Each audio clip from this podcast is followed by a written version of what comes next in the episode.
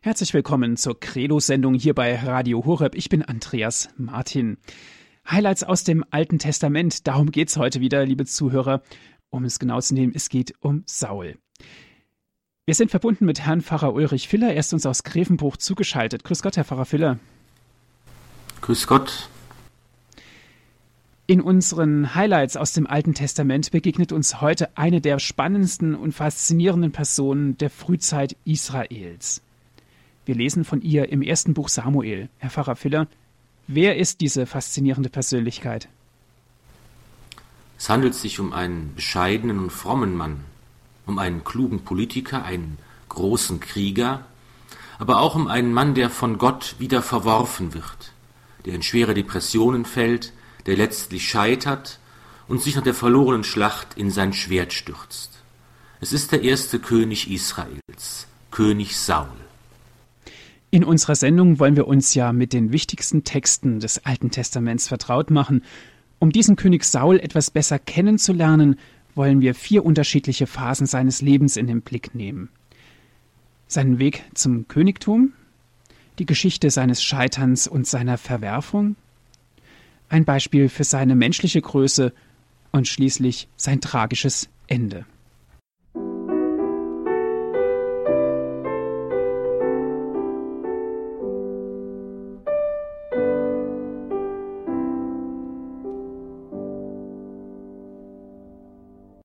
Das erste Buch Samuel beschreibt, wie der alte Richter und Prophet vom Volk bedrängt wird. Ein König soll über uns herrschen. Auch wir wollen wie alle anderen Völker sein. Unser König soll uns Recht sprechen, er soll für uns herziehen und soll unsere Kriege führen. Im Gebet wendet sich Samuel an den Herrn und erhält den Auftrag, hör auf ihre Stimme und setz ihnen einen König ein. In diesen wenigen Zeilen wird ein langer Prozess angedeutet. Das Volk Israel wird immer mehr aus einer lockeren Stammesgemeinschaft mit einzelnen charismatischen Führern, den Richtern, zu einem Staat, der über entsprechende Institutionen verfügt. An erster und sichtbarster Stelle das Königtum. Nun wird die Geschichte des ersten Königs Israels erzählt. Es ist Saul, der Sohn des Kisch, der jung und schön war, kein anderer unter den Israeliten war so schön wie er. Er überragte alle um Haupteslänge. Dieser einfache junge Bauer, der zu dem kleinen Stamm Benjamin gehört, zieht eines Tages los, um die Eselinnen seines Vaters zu suchen, die sich im Gebirge zerstreut hatten. Bei der erfolglosen Suche begegnet er dem Propheten Samuel. Ihm hatte der Herr offenbart, Morgen um diese Zeit schicke ich einen Mann aus dem Gebiet Benjamins zu dir. Ihn sollst zum Fürsten meines Volkes Israel salben. Er wird mein Volk aus der Gewalt der Philister befreien, denn ich habe die Not meines Volkes Israel gesehen, und sein Hilfeschrei ist zu mir gedrungen. Samuel lädt den jungen Mann in sein Haus ein, bewirtet ihn großzügig beim Opfermahl und sagt ihm voraus, über die Eselinnen, die dir vor drei Tagen abhanden gekommen sind, brauchst du dir keine Gedanken zu machen. Sie wurden gefunden. Dann fährt er fort und offenbart Saul seine hohe Berufung. Auf wen aber richtet sich die ganze Sehnsucht Israels? Gilt sie nicht dir und dem ganzen Haus deines Vaters? Da antwortete Saul, bin ich nicht ein Benjaminiter, also aus dem kleinsten Stamm Israels? Ist meine Sippe nicht die geringste von allen Sippen des Stammes Benjamin? Warum sagst du so etwas zu mir? Bescheiden, zurückhaltend, sympathisch steht der junge, attraktive Mann vor dem alten Propheten. Er ist nur ein unbedeutender Bauer, der sein verlorenes Vieh sucht, aber ihn hat Gott auserwählt. Am nächsten Tag begleitet Samuel den erwählten König ein Stück auf dem Heimweg. Dann lässt er ihn innehalten. Da nahm Samuel den Ölkrug und goss Saul das Öl auf das Haupt, küsste ihn und sagte, Hiermit hat der Herr dich zum Fürsten über sein Erbe gesalbt. Er verheißt dem gesalbten König göttliche Zeichen, an denen er die Wahrheit seiner Berufung erkennen kann. Der Geist Gottes wird über ihn kommen und ihn in einen anderen Menschen verwandeln. Und er soll keine Pläne schmieden, sondern das tun, was sich gerade ergibt. Gott wird mit ihm sein. und was der Prophet ankündigt, das geschieht auch. Als sich Saul nun umwandte, um von Samuel wegzugehen, verwandelte Gott sein Herz, und noch am gleichen Tag trafen alle diese Zeichen ein. In der ausführlich und liebevoll erzählten Geschichte von der Berufung des Saul klingen wichtige Motive an, die immer wieder die Heilige Schrift durchziehen. Die Berufung durch Gott, der den Unbedeutenden auserwählt, der Geist Gottes, der den Menschen durchdringt und verwandelt und dem Menschen ein neues Herz schenkt.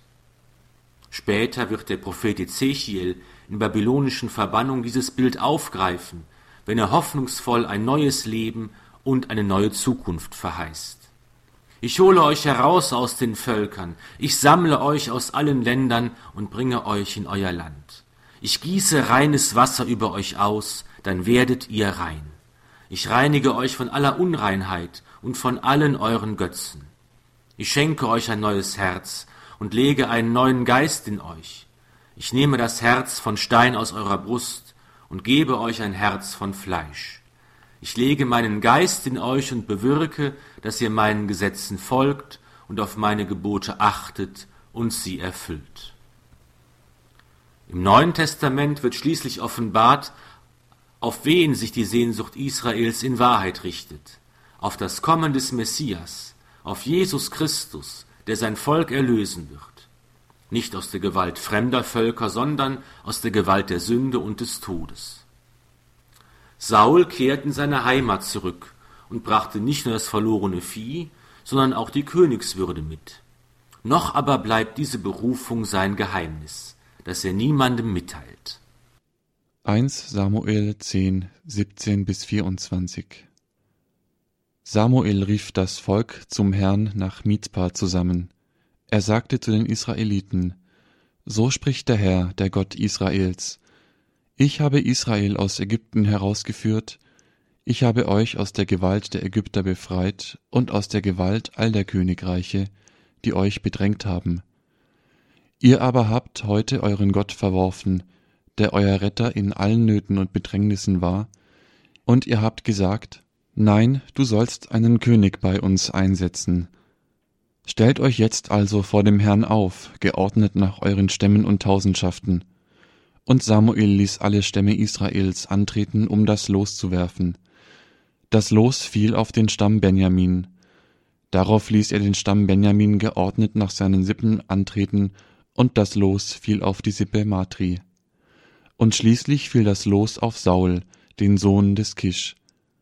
Man suchte ihn überall, fand ihn aber nicht. Sie befragten noch einmal den Herrn, Ist noch jemand hierher gekommen? Der Herr antwortete, Ja, aber er hat sich beim Tross versteckt. Sie liefen hin und holten ihn von dort. Als er mitten unter das Volk trat, überragte er alle anderen um Haupteslänge. Und Samuel sagte zum ganzen Volk, Habt ihr gesehen, wen der Herr erwählt hat? Keiner ist ihm gleich im ganzen Volk. Da jubelte das ganze Volk und sagte, Es lebe der König. Eine offizielle Königswahl, eigentlich ein Losverfahren, durch den sich der Wille Gottes offenbart, bestätigt die Berufung und Salbung durch Samuel. Noch einmal erinnert der Prophet daran, dass doch der eigentliche König des Volkes Israel Jahwe selbst ist. Er befreite sein Volk aus Ägypten und aus allen Gefahren und Bedrängnissen. Nun aber zeigt er seinen Willen durch das Los. Saul, der bescheiden im Hintergrund geblieben war, soll der neue König sein. Hier wird auch ein altes, archaisches Motiv sichtbar. Die körperliche Größe, die körperlichen Vorzüge werden als Zeichen der göttlichen Auserwählung gedeutet. Später wird diese alte, offenbar im Volk noch lebendige Anschauung aber zurückgewiesen. Der Herr aber sagte zu Samuel, siehe nicht auf sein Aussehen und auf seine stattliche Gestalt, denn ich habe ihn verworfen. Gott sieht nämlich nicht auf das, worauf der Mensch sieht. Der Mensch sieht, was vor den Augen ist, der Herr aber sieht das Herz. Nach der öffentlichen Königswahl geschieht zunächst einmal nichts weiter. Alle, auch Saul, kehren nach Hause zurück. Seine Stellung als König ist noch nicht gefestigt. Nicht alle stimmen der Wahl zu. Niederträchtige Menschen aber sagten, was kann der uns schon helfen? Sie verachteten ihn und brachten ihm kein Geschenk. Er aber tat, als merkte er es nicht. Saul braucht eine Gelegenheit, um zu beweisen, dass er wirklich der Führer des Volkes Israel sein kann. Diese Gelegenheit kommt, als die Ammoniter jenseits des Jordan eine Grenzfestung Israels belagern. Sie sind den Verteidigern weit überlegen und stellen die unannehmbare Bedingung, dass allen Männern der Stadt zum Zeichen ihrer Unterwerfung das rechte Auge ausgestochen werden soll. Die umzingelte Stadt sucht verzweifelt nach Hilfe und Entsatz. Boden, Boten werden ausgesandt. 1 Samuel 11, 4 bis 8 Als die Boten nach Gibea Saul kamen und die Sache dem Volk vortrugen, brach das ganze Volk in lautes Weinen aus. Saul kam gerade hinter seinen Rindern vom Feld her und fragte, Was haben denn die Leute, dass sie weinen? Sie erzählten ihm, was die Männer von Jabesh berichtet hatten. Als Saul das hörte, kam der Geist Gottes über ihn und sein Zorn entbrannte heftig. Er ergriff ein Gespann Rinder und hieb es in Stücke, schickte die Stücke durch Boten in das ganze Gebiet von Israel und ließ sagen, Wer nicht hinter Saul und Samuel in den Kampf zieht, dessen Rindern soll es ebenso gehen. Da fiel der Schrecken des Herrn auf das ganze Volk, und sie rückten aus wie ein Mann. Als Saul sie in Besek musterte, waren es dreihunderttausend Männer aus Israel und dreißigtausend Männer aus Juda. Es ist, als wären die alten Helden des Richterbuches noch einmal erwacht. Erfüllt vom Geist Gottes wird Saul zum begeisternden Führer seiner Streitmacht. Es gelingt ihm, dumpfe Trauer, Depression und Angst zu überwinden und die Massen zu begeistern. Die hier angegebenen Zahlen sind sicher übertrieben. Wahrscheinlicher ist es anzunehmen, dass Saul nur seinen eigenen Stamm Benjamin aufgeboten hat, um der belagerten Stadt zu Hilfe zu kommen. Jedenfalls ist der Kriegszug von Erfolg gekrönt. Die Ammoniter werden aufgerieben, die belagerte Stadt befreit. Nun ist Sauls Stellung als König über Israel gefestigt, und seine erste königliche Amtshandlung ist ein Gnadenerlass. 1 Samuel 11, 12 Da sagte das Volk zu Samuel, Wer hat damals gesagt, soll etwa Saul als König über uns herrschen? Gebt diese Männer heraus, damit wir sie töten. Saul aber sagte, An diesem Tag soll niemand getötet werden, denn heute hat der Herr Israel Hilfe gebracht. Klug, bescheiden und fromm handelt der neue König. Er stiftet Frieden im Inneren führt das Volk zu neuer Gemeinschaft und Einigkeit. Denn er weiß, es ist Jahwe selbst, dem der Sieg zu verdanken ist. Aber der Geschichte des Königs Saul ist kein Happy End beschieden. Offen berichtet die Heilige Schrift, wie er sich in Schuld verstrickt und schließlich scheitert.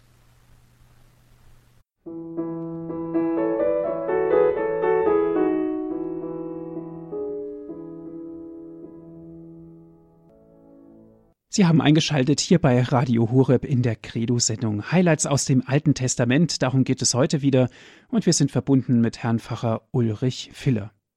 König Saul hat sich eine Armee geschaffen. 2000 Männer führt er selbst an. Tausend Männer stehen unter dem Befehl seines Sohnes Jonathan in Gibeah Benjamin.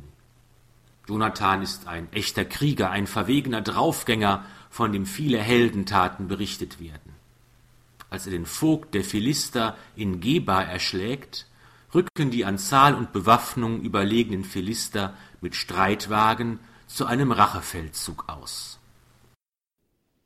1 Samuel 13, 5 bis 14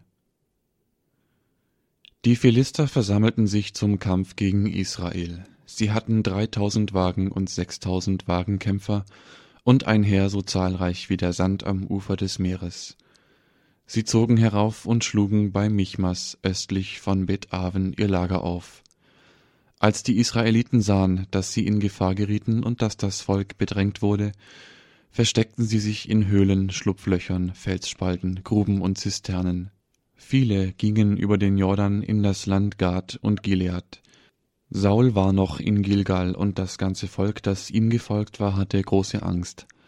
Er wartete in Gilgal sieben Tage auf Samuel wie vereinbart, aber Samuel kam nicht. Als ihm nun das Volk davonlief, sagte Saul, Bringt das Brandopfer und die Heilsopfer zu mir her. Und er brachte das Opfer dar. Gerade als er mit der Darbringung des Opfers fertig war, kam Samuel. Saul ging ihm entgegen, um ihn zu begrüßen.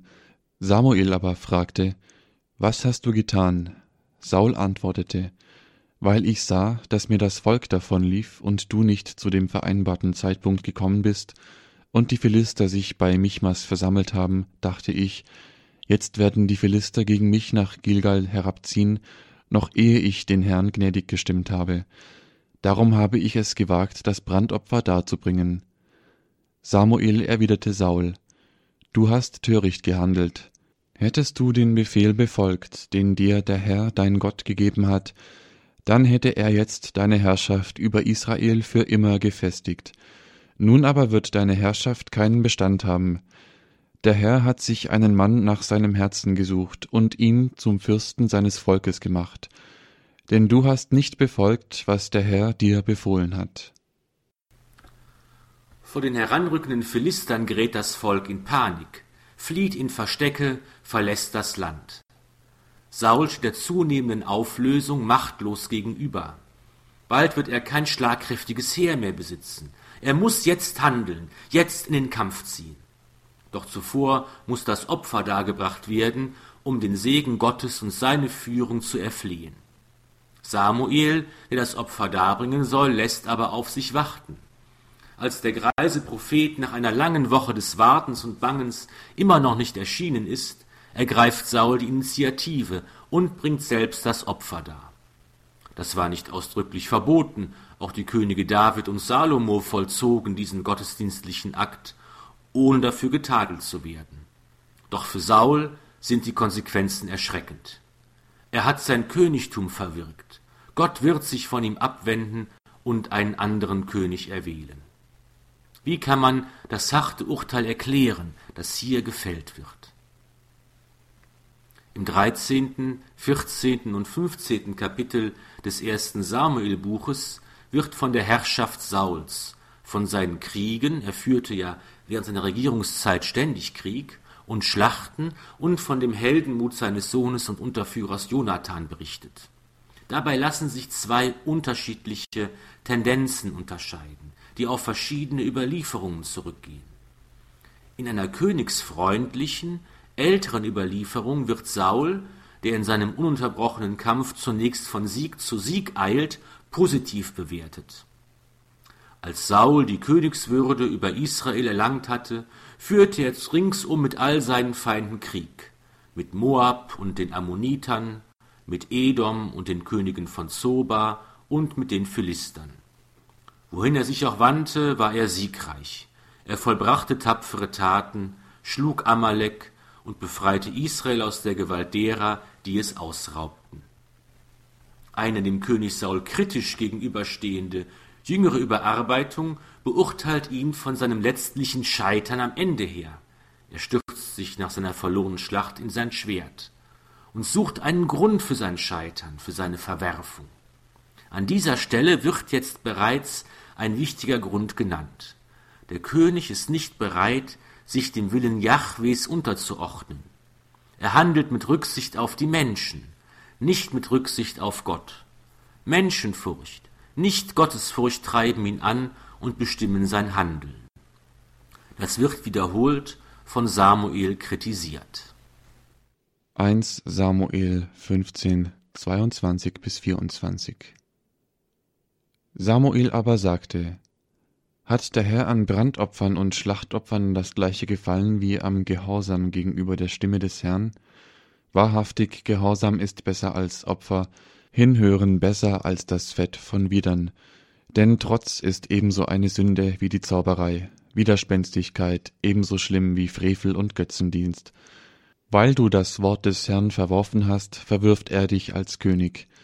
Da sagte Saul zu Samuel, ich habe gesündigt, denn ich habe mich über den Befehl des Herrn und deine Anweisungen hinweggesetzt. Ich habe mich vor dem Volk gefürchtet und auf seine Stimme gehört. In diesen großen und wichtigen Worten umreißt Samuel das Wesen aller Religion. Zum ersten Mal erklingt hier die Kritik der Propheten Israels an einem falschen Verständnis von Religion und Gottesdienst, die nicht mehr verstummen wird. Brandopfer und Schlachtopfer, also die äußere Erfüllung religiöser Vorschriften allein genügt nicht. Sie ist wertlos, wenn sie nicht von einer inneren Haltung und Einstellung begleitet werden.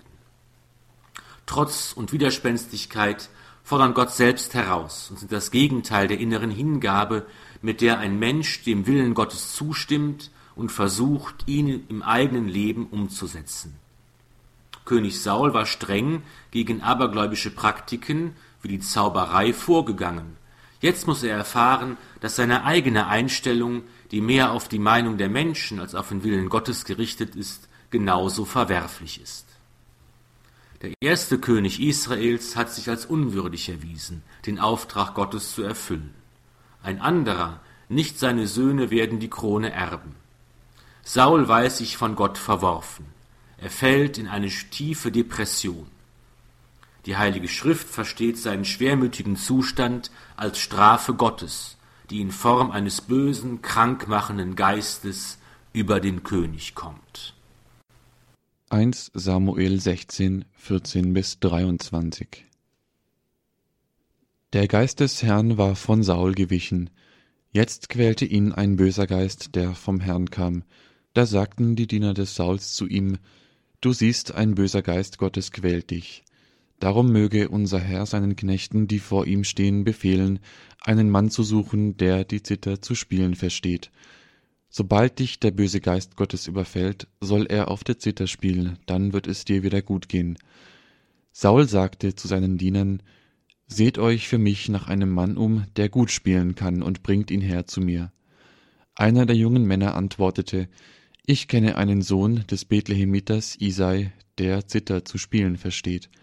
Und er ist tapfer und ein guter Krieger, wortgewandt von schöner Gestalt, und der Herr ist mit ihm. Da schickte Saul Boten zu Isai und ließ ihm sagen, Schick mir deinen Sohn David, der bei den Schafen ist.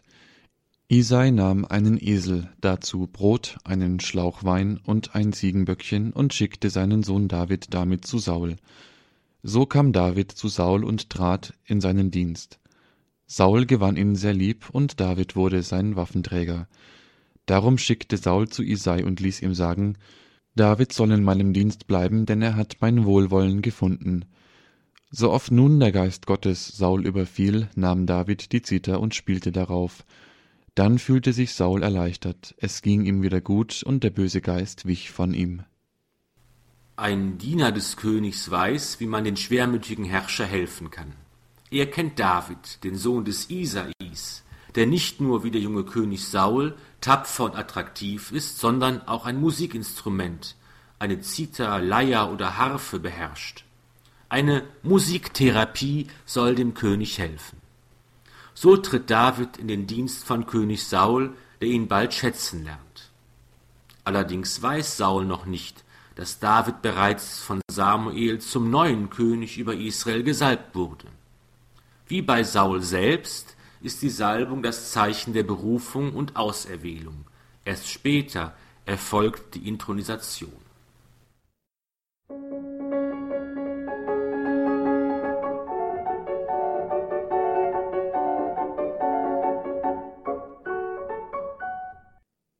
Für alle, die später hinzugeschaltet sind, Sie hören die Sendung Credo hier bei Radio Horeb. Highlights aus dem Alten Testament, das ist heute unser Thema und wir sind verbunden mit Herrn Pfarrer Ulrich Filler. Er ist uns aus Grevenbruch zugeschaltet. Auch wenn Saul noch nicht darum weiß, dass David zum neuen König auserwählt wurde, auch wenn Saul den jungen tapferen Musiker lieb gewonnen hat, sein ausgeprägter Machtinstinkt verrät ihm, dass hier langsam aber sicher ein Konkurrent auf den Plan tritt, der immer größer wird. Sie sind auch wirklich ein gegensätzliches Paar, der schwermütige, depressive, alternde König und der strahlende junge Held David, beliebt, gesellig, unbekümmert. Neidisch und eifersüchtig betrachtet der König den jungen David. Kein Wunder, dass allmählich Gefühle von Hass und Wut in Saul aufsteigen, die bei einer Gelegenheit plötzlich hervorbrechen. Als David vor dem König auf der Harfe spielt, schleudert dieser unversehens einen Speer auf ihn. David ist wachsam und kann ausweichen. Nun aber ist ihr Verhältnis zerrüttet. Saul fürchtet sich immer mehr vor dem erfolgreichen David, wünscht ihm den Tod durch die Hand der Philister. Auch die Freundschaft zwischen David und Jonathan, dem Sohn des Königs Saul, vermag an der tragischen Entwicklung nichts zu verändern. Schließlich sammelt David einige hundert Männer um sich und führt seinen eigenen Krieg.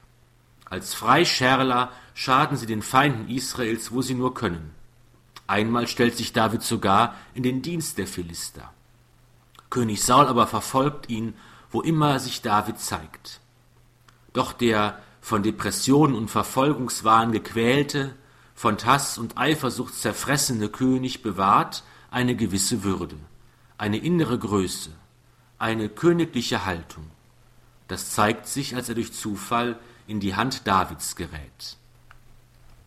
1 Samuel 24, 2 bis 23 Als Saul von der Verfolgung der Philister zurückkehrte, berichtete man ihm, Gib acht, David ist in der Steppe von En-Gedi. Da nahm Saul dreitausend Mann, ausgesuchte Leute aus ganz Israel und zog aus, um David und seine Männer bei den Steinbockfelsen zu suchen. Auf seinem Weg kam er zu einigen Schafhürden. Dort war eine Höhle. Saul ging hinein, um seine Notdurft zu verrichten. David aber und seine Männer saßen hinten in der Höhle. Da sagten die Männer zu David, das ist der Tag, von dem der Herr zu dir gesagt hat, sieh her, ich gebe deinen Feind in deine Gewalt, und du kannst mit ihm machen, was dir richtig erscheint. Da stand David auf und schnitt heimlich einen Zipfel von Sauls Mantel ab. Hinterher aber schlug David das Gewissen, weil er einen Zipfel vom Mantel Sauls abgeschnitten hatte. Er sagte zu seinen Männern, der Herr bewahre mich davor, meinem Gebieter, dem Gesalbten des Herrn, so etwas anzutun und Hand an ihn zu legen, denn er ist der Gesalbte des Herrn. Und David fuhr seine Leute mit scharfen Worten an und ließ nicht zu, dass sie sich an Saul vergriffen. Als Saul die Höhle verlassen hatte und seinen Weg fortsetzte, stand auch David auf, verließ die Höhle und rief Saul nach. Mein Herr und König, als Saul sich umblickte, verneigte sich David bis zur Erde und warf sich vor ihm nieder. Dann sagte David zu Saul, Warum hörst du auf die Worte von Leuten, die sagen, Gib acht, David will dein Verderben? Doch heute kannst du mit eigenen Augen sehen, dass der Herr dich heute in der Höhle in meine Gewalt gegeben hat. Man hat mir gesagt, ich solle dich töten, aber ich habe dich geschont. Ich sagte, ich will nicht die Hand an meinen Herrn legen, denn er ist der Gesalbte des Herrn. Sieh her, mein Vater, hier, der Zipfel deines Mantels ist in meiner Hand. Wenn ich einen Zipfel deines Mantels abgeschnitten und dich nicht getötet habe, dann kannst du erkennen und einsehen, dass ich weder Bosheit noch Aufruhr im Sinn habe und dass ich mich nicht gegen dich versündigt habe. Du aber stellst mir nach, um mir das Leben zu nehmen. Der Herr soll zwischen mir und dir entscheiden. Der Herr soll mich an dir rächen, aber meine Hand wird dich nicht anrühren, wie das alte Sprichwort sagt. Von den Frevlern geht Frevel aus, aber meine Hand soll dich nicht anrühren. Hinter wem zieht der König von Israel her? Wem jagst du nach? Einem toten Hund, einem einzigen Floh. Der Herr soll unser Richter sein und zwischen mir und dir entscheiden. Erblicke her, er soll meinen Rechtsstreit führen und mir dir gegenüber Recht verschaffen. Als David das zu Saul gesagt hatte, antwortete Saul, Ist das nicht deine Stimme, mein Sohn David? Und Saul begann laut zu weinen und sagte zu David, Du bist gerechter als ich, denn du hast mir Gutes erwiesen, während ich böse an dir gehandelt habe. Du hast heute bewiesen, dass du gut an mir gehandelt hast, obwohl der Herr mich in deine Gewalt gegeben hatte, hast du mich nicht getötet. Wenn jemand auf seinen Feind trifft, lässt er ihn dann im Guten seinen Weg weiterziehen. Der Herr möge dir im Guten vergelten, was du mir heute getan hast. Jetzt weiß ich, dass du König werden wirst und dass das Königtum in deiner Hand Bestand haben wird. Darum schwöre mir nun beim Herrn, dass du meine Nachkommen nicht ausrotten und meinen Namen nicht aus dem Haus meines Vaters austilgen wirst. Und David schwor es Saul. Saul zog nach Hause. David aber und seine Männer stiegen wieder in die unzugänglichen Berge hinauf. David zeigt hier eine erstaunliche Großmut und Treue. die seiner großen Achtung vor dem Gesalbten des Herrn, der für ihn unantastbar ist, entspringen. Die Salbung ist das Zeichen dafür, dass der Auserwählte vom Geist Gottes ergriffen wurde und daher unverletzlich ist. Aber auch Saul offenbart hier eine bewundernswerte Würde und innere Größe. Er muss Davids Großmut anerkennen. Er sieht klar, wie Recht und Unrecht verteilt sind. Er anerkennt, dass David der neue König sein wird. Diese Erzählung ist ein eindrucksvolles Beispiel für die biblische Mahnung, Böses nicht mit Bösem zu vergelten.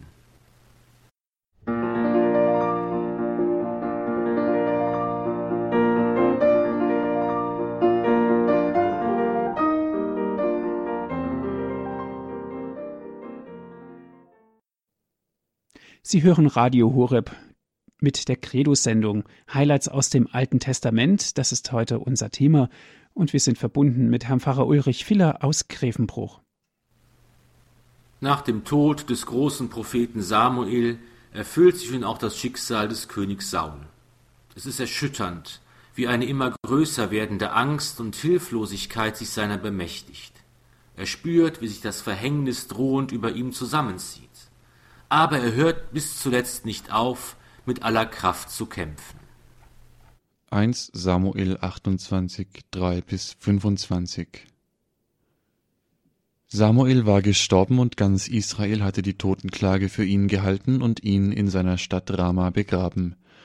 Saul aber hatte die Totenbeschwörer und die Wahrsager aus dem Land vertrieben. Als sich die Philister gesammelt hatten, rückten sie heran und schlugen bei Schunem ihr Lager auf. Saul versammelte ganz Israel und sie schlugen ihr Lager im Bergland von Gilboa auf. Als Saul das Lager der Philister sah, bekam er große Angst und sein Herz begann zu zittern.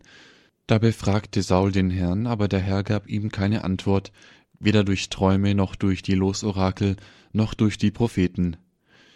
Daher sagte Saul zu seinen Dienern, Sucht mir eine Frau, die Gewalt über einen Totengeist hat, ich will zu ihr gehen und sie befragen. Seine Diener antworteten ihm, in Endor gibt es eine Frau, die über einen toten Geist Gewalt hat. Da machte sich Saul unkenntlich, zog andere Kleider an und ging mit zwei Männern zu der Frau. Sie kamen in der Nacht bei der Frau an, und er sagte zu ihr, Wahrsage mir durch den toten Geist, lass für mich den heraufsteigen, den ich dir nenne. Die Frau antwortete ihm, Du weißt doch selbst, was Saul getan hat.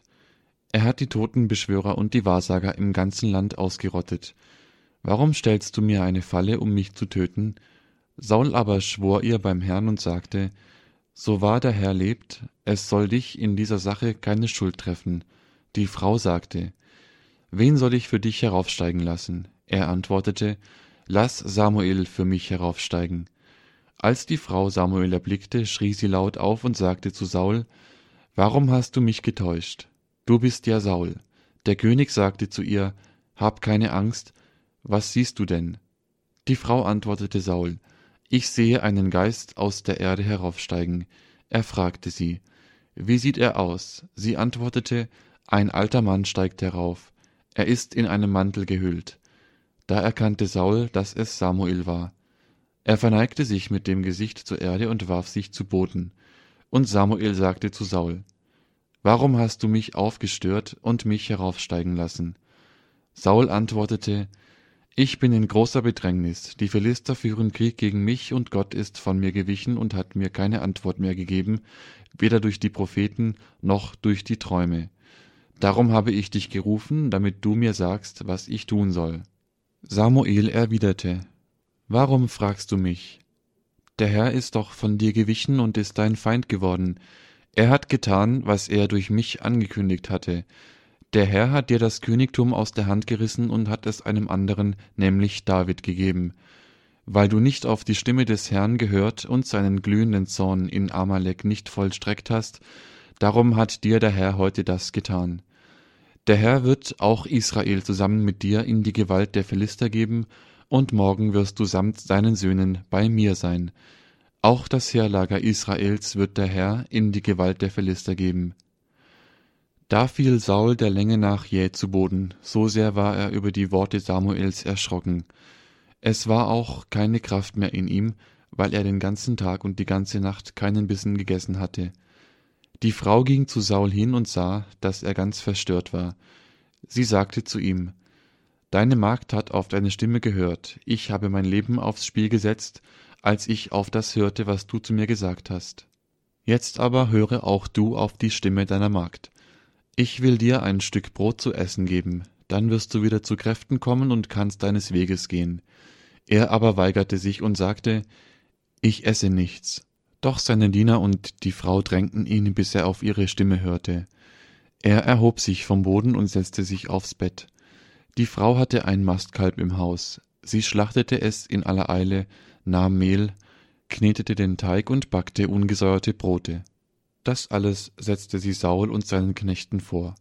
Sie aßen, standen auf und gingen noch in der gleichen Nacht zurück. Im Kern geht diese Erzählung über den Besuch König Sauls bei der weisen Frau von Endor auf eine sehr alte Überlieferung aus der Frühzeit der Monarchie zurück. Sie berichtet, dass Saul den Ausgang eines bevorstehenden Kampfes zu erfahren wünschte und eine Totenbeschwörerin aufsuchte.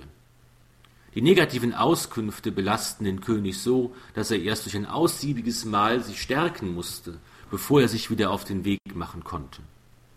Diese alte Erzählung sieht das Beschwören eines toten Geistes noch nicht kritisch.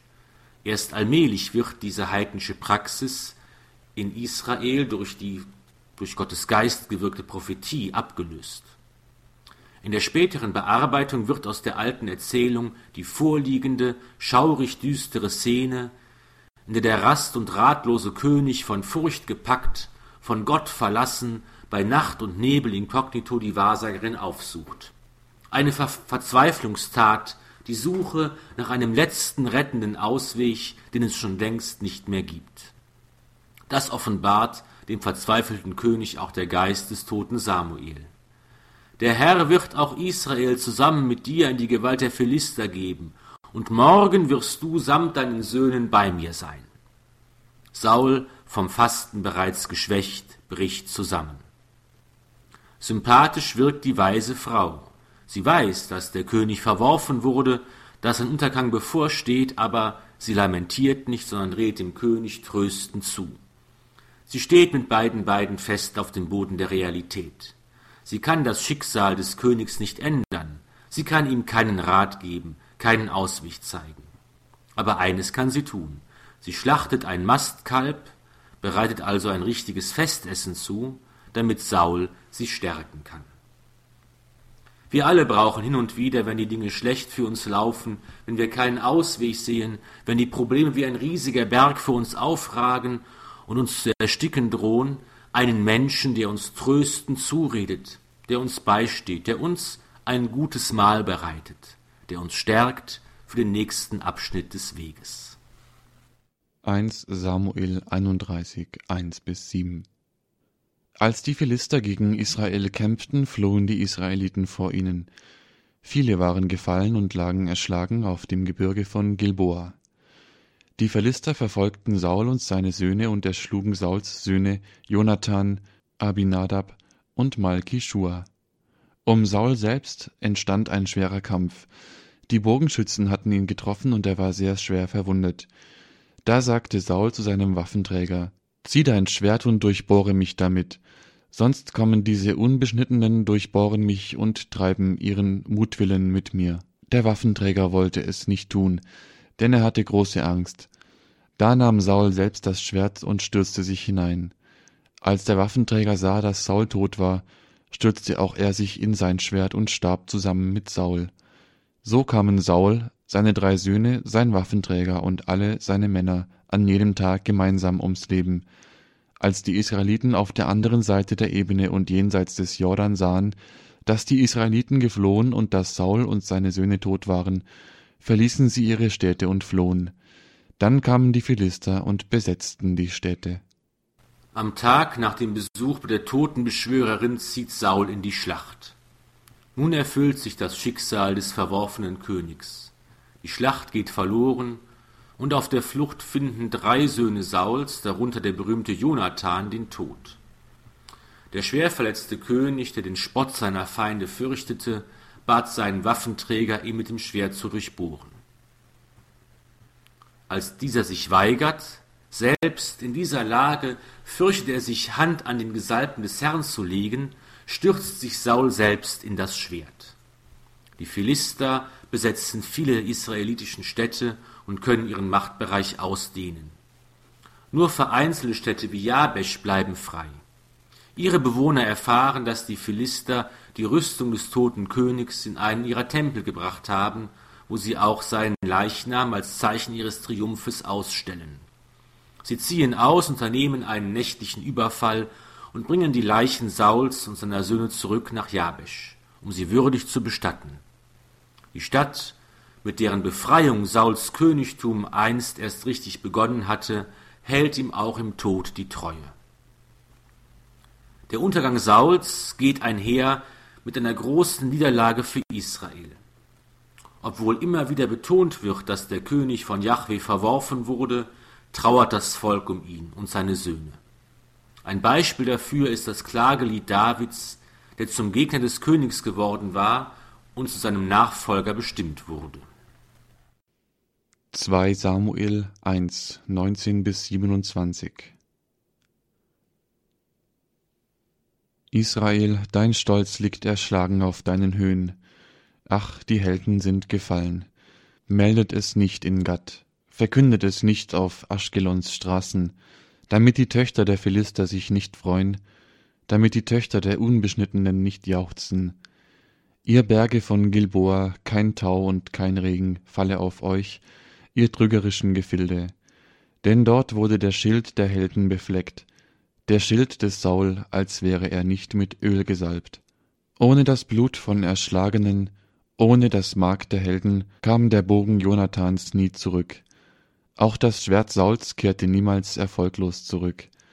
Saul und Jonathan, die Geliebten und Teuren, im Leben und Tod sind sie nicht getrennt. Sie waren schneller als Adler, waren stärker als Löwen. Ihr Töchter Israels, um Saul müsst ihr weinen.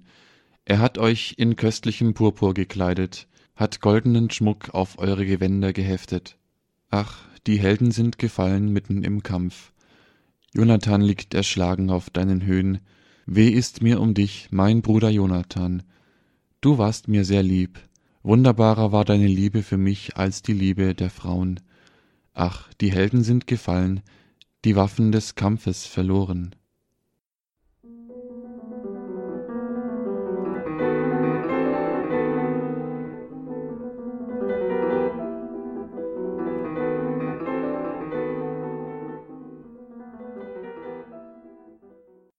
Sie hören die Credo-Sendung hier bei Radio Horeb. Ich bin Andreas Martin. Highlights aus dem Alten Testament, darum geht es heute und wir hören jetzt zu Herrn Pfarrer Ulrich Filler. Er ist uns aus Grevenbruch zugeschaltet. Wunderbarer war deine Liebe für mich als die Liebe der Frauen. Mit diesen Worten beklagt David den Tod seines Freundes Jonathan. Ist das nicht ein Hinweis auf, eine, auf ein homosexuelles Verhältnis, Herr Pfarrer Filler? Im dritten Kapitel des Buches Genesis wird gezeigt, wie die Wahrheit über die menschliche Person, die Gottes Ebenbild ist, durch den Sündenfall, durch die Erbsünde verdunkelt worden ist. Das hat zur Konsequenz, dass der Charakter des Bundes, den Mann und Frau untereinander und in ihrer Beziehung auf Gott hin besitzen, in dem Bewusstsein der Menschen zumindest teilweise verloren gegangen ist. Die Sünde betrifft auch den Bereich der menschlichen Geschlechtlichkeit. Und das bezeugt die Bibel zum Beispiel in der Geschichte der Männer von Sodom, wo der Versuch einer homosexuellen Vergewaltigung geschildert wird. Eine ähnliche Begebenheit wird im Buch der Richter berichtet. Und in den sogenannten Heiligkeitsgesetzen des Buches Levitikus schließt der Verfasser bei der Beschreibung der notwendigen Voraussetzungen, um zum auserwählten Volk Israel zu gehören, diejenigen aus dem Volk Gottes aus, die sich homosexuell verhalten. Und mit diesen Heiligkeitsgesetzen setzt sich Israel ganz bewusst von der heidnischen Umgebung ab und betrachtet die praktizierte Homosexualität als ein todeswürdiges Vergehen, als ein Greuel, der sich gegen den Willen Jahwes richtet. Man führt die Geschichte der Freundschaft von David und Jonathan aus dem zweiten Buch Samuel gerne als Beweis an für eine Wertschätzung der homosexuellen Veranlagung und Praxis. Aber man muss sagen, dass hier weder der hebräische Wortlaut noch der Zusammenhang einen Anlass dazu geben, eine solche Verbindung zu vermuten. In der Schilderung dieser Freundschaft werden eigentlich überhaupt keine sexuellen oder homosexuellen Komponenten deutlich. Mhm. Herr Pfarrer Fehler, wie beurteilt die Kirche Homosexualität? Hier muss man unterscheiden zwischen der Veranlagung oder Neigung und den homosexuellen Handlungen. Die Neigung als solche wird von der Kirche nicht als sündhaft bewertet. Sie begründet eine Tendenz, die auf ein sittlich betrachtet mehr oder weniger schlechtes Verhalten zwar hingeordnet ist und deshalb muss diese Veranlagung als objektiv ungeordnet angesehen werden, aber das sagt nichts aus über eine persönliche Schuld. Ausgehend aber von der christlichen Sichtweise der Sexualität des Menschen kann einzig und allein in der Ehe der Gebrauch der Geschlechtskraft moralisch gut sein. Deshalb sind moral, äh, homosexuelle Handlungen moralisch genauso zu bewerten wie andere Verstöße gegen dieses Gebot, wie der Ehebruch beispielsweise. Und die Kirche fordert deshalb auch die Achtung vor der Würde homosexuell empfindender Menschen. Die, Kongregation für die Glaubenslehre hat geschrieben, es ist nachdrücklich zu bedauern, dass homosexuelle Personen Objekt übler Nachrede und gewalttätiger Aktionen waren und weiterhin noch sind. Solche Verhaltensweisen verdienen von den Hirten der Kirche verurteilt zu werden, wo immer sie geschehen. Sie bekunden einen Mangel an Achtung gegenüber den anderen Menschen, der die elementaren Grundsätze verletzt, auf denen ein gesundes staatliches Zusammenleben beruht. Wie können wir das Schicksal Sauls deuten, Herr Pfarrer Filler?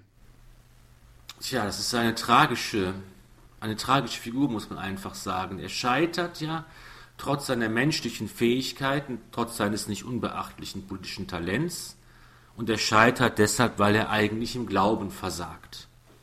Der biblische Schriftsteller betont, dass eine große Berufung auch einen großen Glauben und ein großes Vertrauen voraussetzen und dass Saul scheitert und verworfen wird, weil er zu wenig Glauben und Vertrauen aufgebracht hat.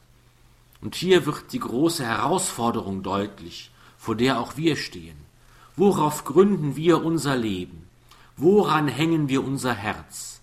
Wo suchen wir unsere letzte Sicherheit? Was machen wir zur Grundlage unseres Lebens, zur Richtschnur unseres Handelns? Was ist uns letztlich am wichtigsten?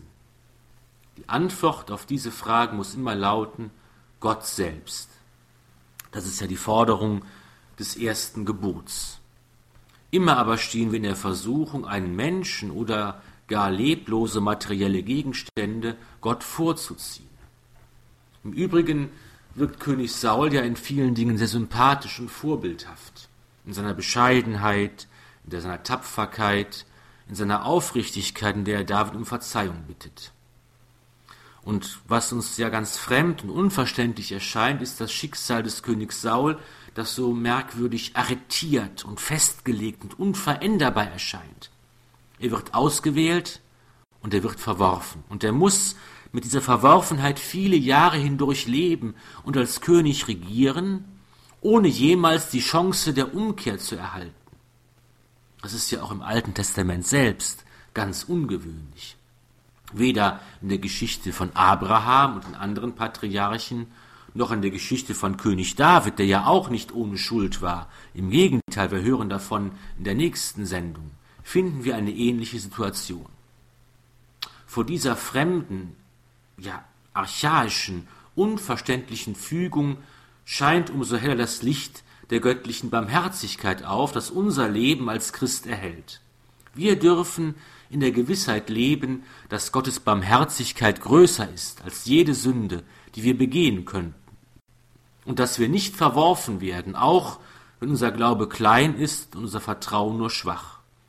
Es reicht aus zu beten, mein Jesus Barmherzigkeit, und wir werden aus aller Verlorenheit und Verworfenheit gerettet.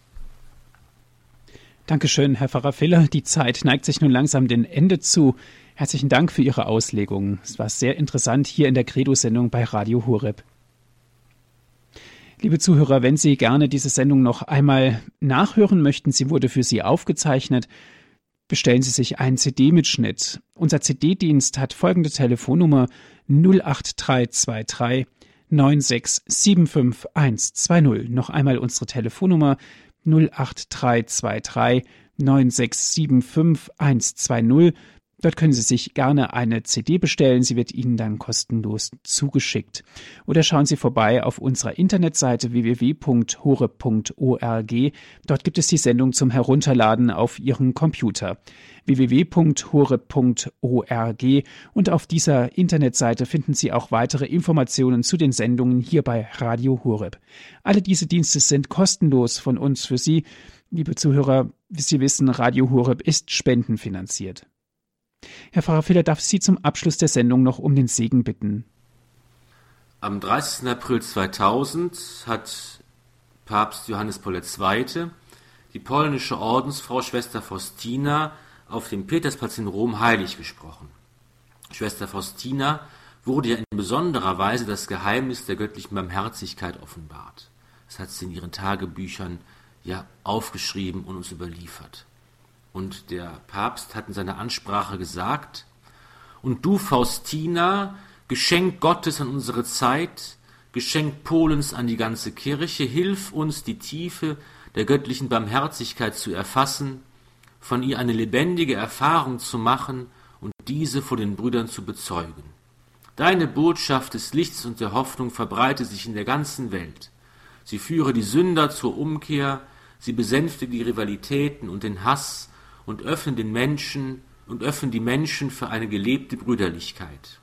Indem wir mit dir den Blick auf das Antlitz des auferstandenen Christus richten, machen wir uns dein Gebet der vertrauensvollen Hingabe zu eigen und sprechen mit fester Hoffnung, Jesus, ich vertraue auf dich. So segne euch der allmächtige und gütige Gott, der Vater und der Sohn und der Heilige Geist. Amen. Gelobt sei Jesus Christus. In Ewigkeit. Amen. Es verabschiedet sich Ihr Andreas Martin.